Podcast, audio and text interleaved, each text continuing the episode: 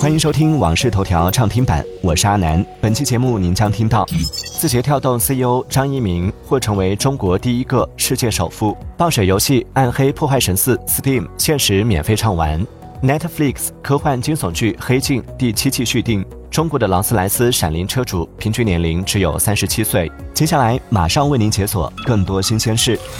近日，国产羽绒服卖到七千元的话题冲上热搜，引发网友热议。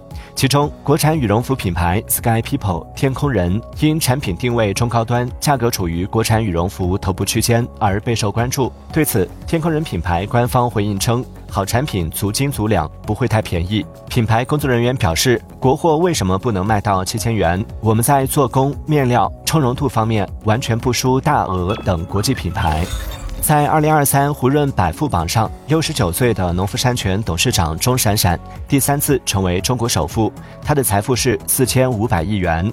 据相关报道及研究，一旦字节跳动整体上市，其创始人兼 CEO 张一鸣很有可能创造历史，成为中国有史以来最富有的个人，也将成为中国第一个世界首富。据报道，拼多多在上海成立了一个数十人的大模型团队。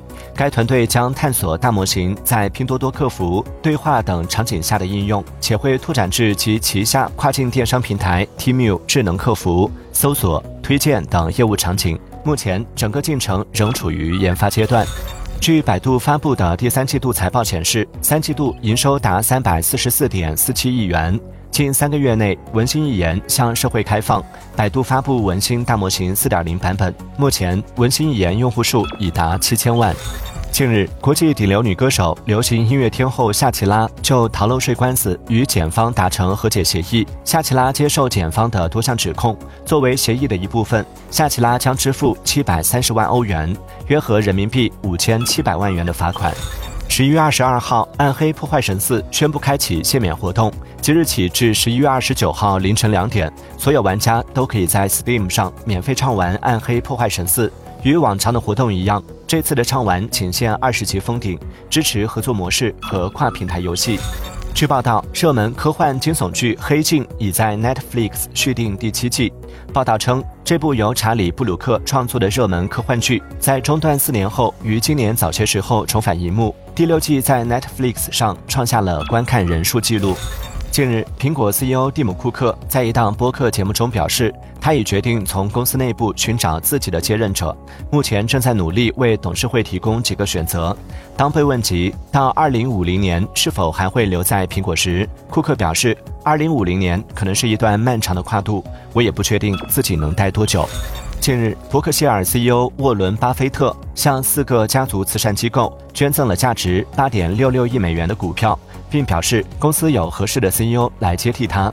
巴菲特还表示，他的三个孩子霍华德、苏珊和彼得是他遗嘱的执行人，并将成为慈善信托基金的受托人。该信托基金将接收他几乎所有的财富。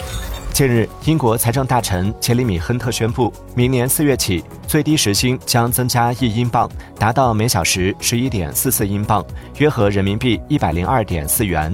英国政府表示，此举将使约二百七十万人直接受益。据悉，英国当前的通胀率高达百分之十一点一，为近四十年来的最高水平，这也导致英国民众面临严重的生活成本危机。据劳斯莱斯大中华区总监赵真表示，闪灵首批即将交付的车主平均年龄大概是三十七岁。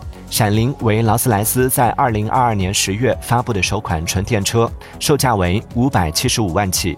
根据劳斯莱斯此前发布的规划，劳斯莱斯将在二零三零年前全面电动化，届时将不再生产销售任何燃油车。近日，有网友发现，abandon 在牛津瓶装本同义词库中已退居第二位，第一个单词变成了相对陌生的 aback。aback 的意思是向后、后退。